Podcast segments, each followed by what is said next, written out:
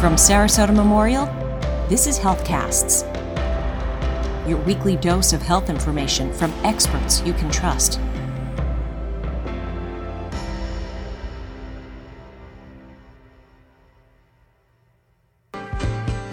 Hi, everybody. Welcome to Health Check. I'm Heidi Godman. We have a wonderful show lined up for you today. We're going to be talking all about a very deadly, potentially deadly cancer and the urgent need to screen for it as soon as possible because the earlier it's detected, the better chance you have of successful treatment. Mm-hmm. And that cancer we're talking about is lung cancer. This happens to be Lung Cancer Awareness Month. So we are going to find out what this cancer is, why it occurs, even in people who don't smoke. Some people can get lung cancer. Why is that? And what about the opportunity to try to prevent it? What can we all do? Are you at risk if you're not a smoker? We're going to find that out. We're going to talk about a lung cancer screening program. And we're going to find out about smoking cessation and what you can do if you really would like to finally kick the habit. My guests today are from the Sarasota Memorial Hospital Lung Cancer Screening Program. I have Dr. Joseph Seaman, who's a pulmonary medicine and critical care specialist. Hello, doctor. Hello, Heidi. How are you? Great. Glad you're here. And also Amy Miller, who's a nurse practitioner with the program. Hi, Amy. Hi, Heidi. How are you? Hi, fantastic. And I'm so glad you're here. We talked to you both before at different times, and this is an issue that just is not going to go away. And thank goodness Sarasota Memorial Hospital is just staying on top of it.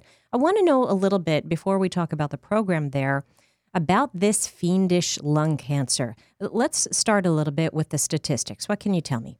Well, lung cancer is a, very common uh, lung cancer. Um, it's the second most common cancer overall in individuals, um, affecting 222,000 people uh, in estimated numbers uh, in 2017. Uh, but the thing that's unique about lung cancer is that the number of deaths in 2017 total more than the other five major cancers combined, and that includes all the deaths related to breast cancer, prostate cancer, colon cancer, melanoma of the skin, bladder cancer, and most of the lymphomas. So everything combined, mm-hmm. there are more lung cancer deaths than correct the deaths from all of those other cancers that you just listed. That's correct. Do you think most people are walking around with this awareness of how dangerous it is? Because I happen to notice – and maybe, and I've not look at, looked at statistics, but Amy, maybe you can tell me. It seems like more people are smoking cigarettes. Actually, the smoking prevalence has gone down, believe it or not. Thankfully, you know, there's been a lot of push, a lot of effort to try to get that down. However, 90% of all lung cancers are related to smoking. So it continues to be a huge problem. I mean, 155,000 people are estimated to die in 2017 just related to lung cancer. It's the deadliest cancer out there. So it's something that we really need to pay attention to and really focusing on screening and early you know early screening and prevention is going to be a huge key for that right right and and maybe i don't know maybe it's just being portrayed more in movies and in media and, and things like that it seems like everywhere you look people are smoking now there's the development of e-cigarettes mm-hmm. and there's vaping and, and things like this and people think that they're avoiding any of the dangers are they really avoiding it not particularly. And, and right now, we don't know all of the long term effects of vaping because vaping, in large part, has only been around for five to 10 years.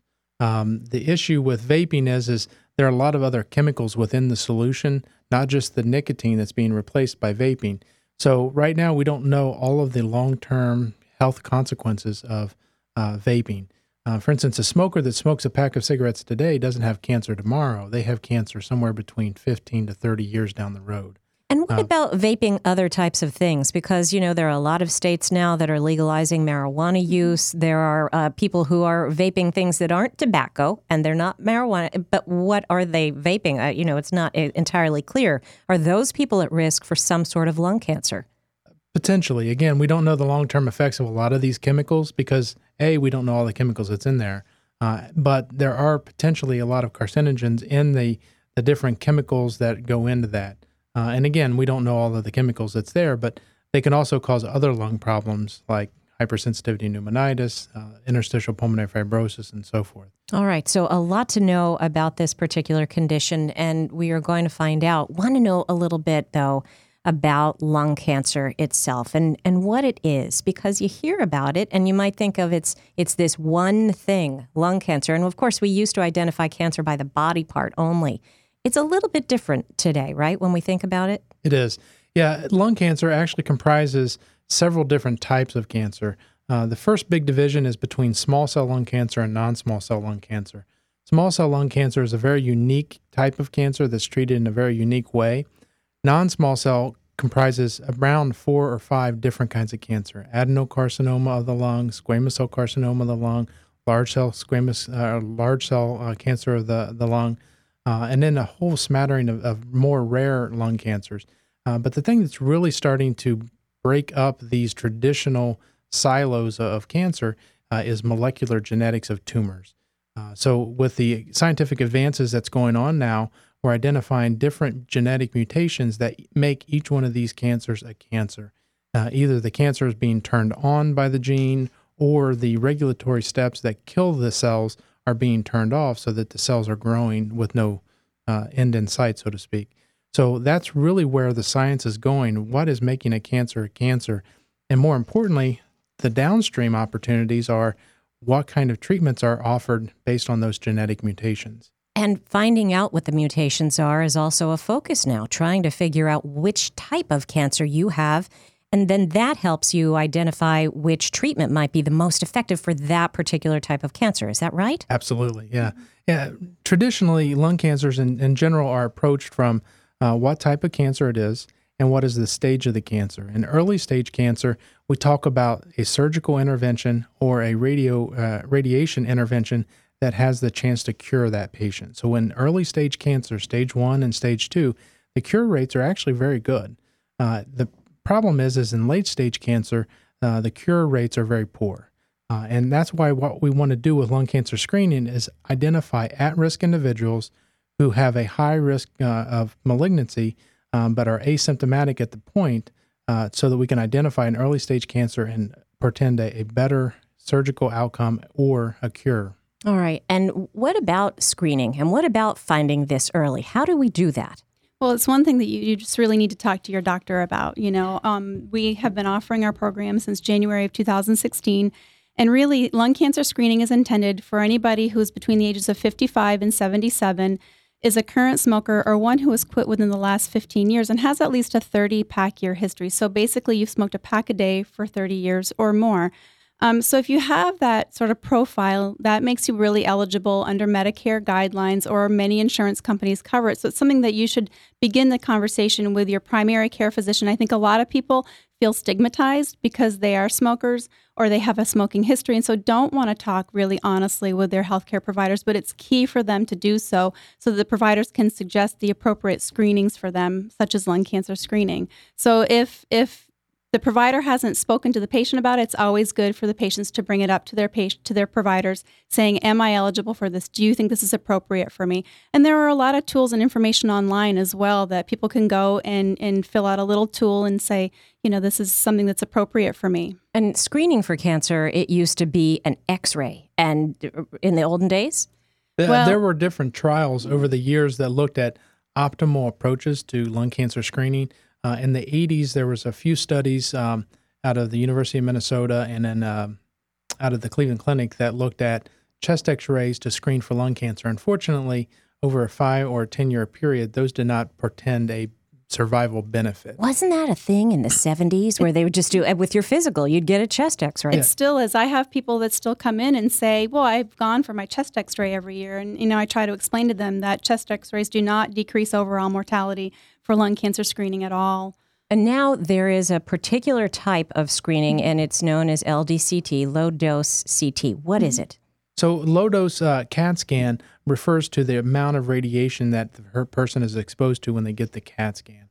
And that's really where the benefit uh, was born in, uh, and published in the New England Journal article about four or five years ago, where they looked at the radiation exposure to the individual. They balance that with the likelihood of finding cancer. So that's where the uh, the recommendations come from, and now that study has been replicated in multiple different centers across the, the North America, not only in the U.S. but also in Canada. Uh, the radiation dose is reduced so that it reduces the risk of having radiation problems 10, 20, 30 years down the road. Because whenever we do a screening study like this, we have to think of the uh, alternative uh, risk associated with that screening technology. And in CAT scans, it's radiation exposure. Now, this is Lung Cancer Awareness Month. Sarasota Memorial Healthcare System does have a wonderful lung cancer screening program. So I would imagine you are hoping that people are going to take advantage of this program and, and just be aware and come in this month. Yes, certainly. You know, I, I have um, so many people that come in are very eager to be screened, and it's just really um, a great thing. Many people come with the attitude still that I'd rather not know. And for me, that really doesn't make a whole lot of sense because for me, I want people to equate this to, let's say, breast cancer screening, like your mammography. So as women, we go in every year and we get our breast cancer screening, right? The same philosophy here. And for people who are considered high risk, should consider the same thing that they should be coming in every year for their low dose CAT scan for lung cancer screening. It's the same thinking. So that's sort of how I'm trying to really relay it over to people so that they can really get this mindset of this is something that's part of my annual wellness exam and that I need to have done because I'm at high risk for lung cancer. All right. So much to know about lung cancer, but we need to take a quick break. In the meantime, if you'd like to check out the lung cancer screening program at Sarasota Memorial Hospital, go to SMH smh.com, smh.com. This is Health Check with Heidi Godman on WSRQ. More with the folks from SMH in just a minute.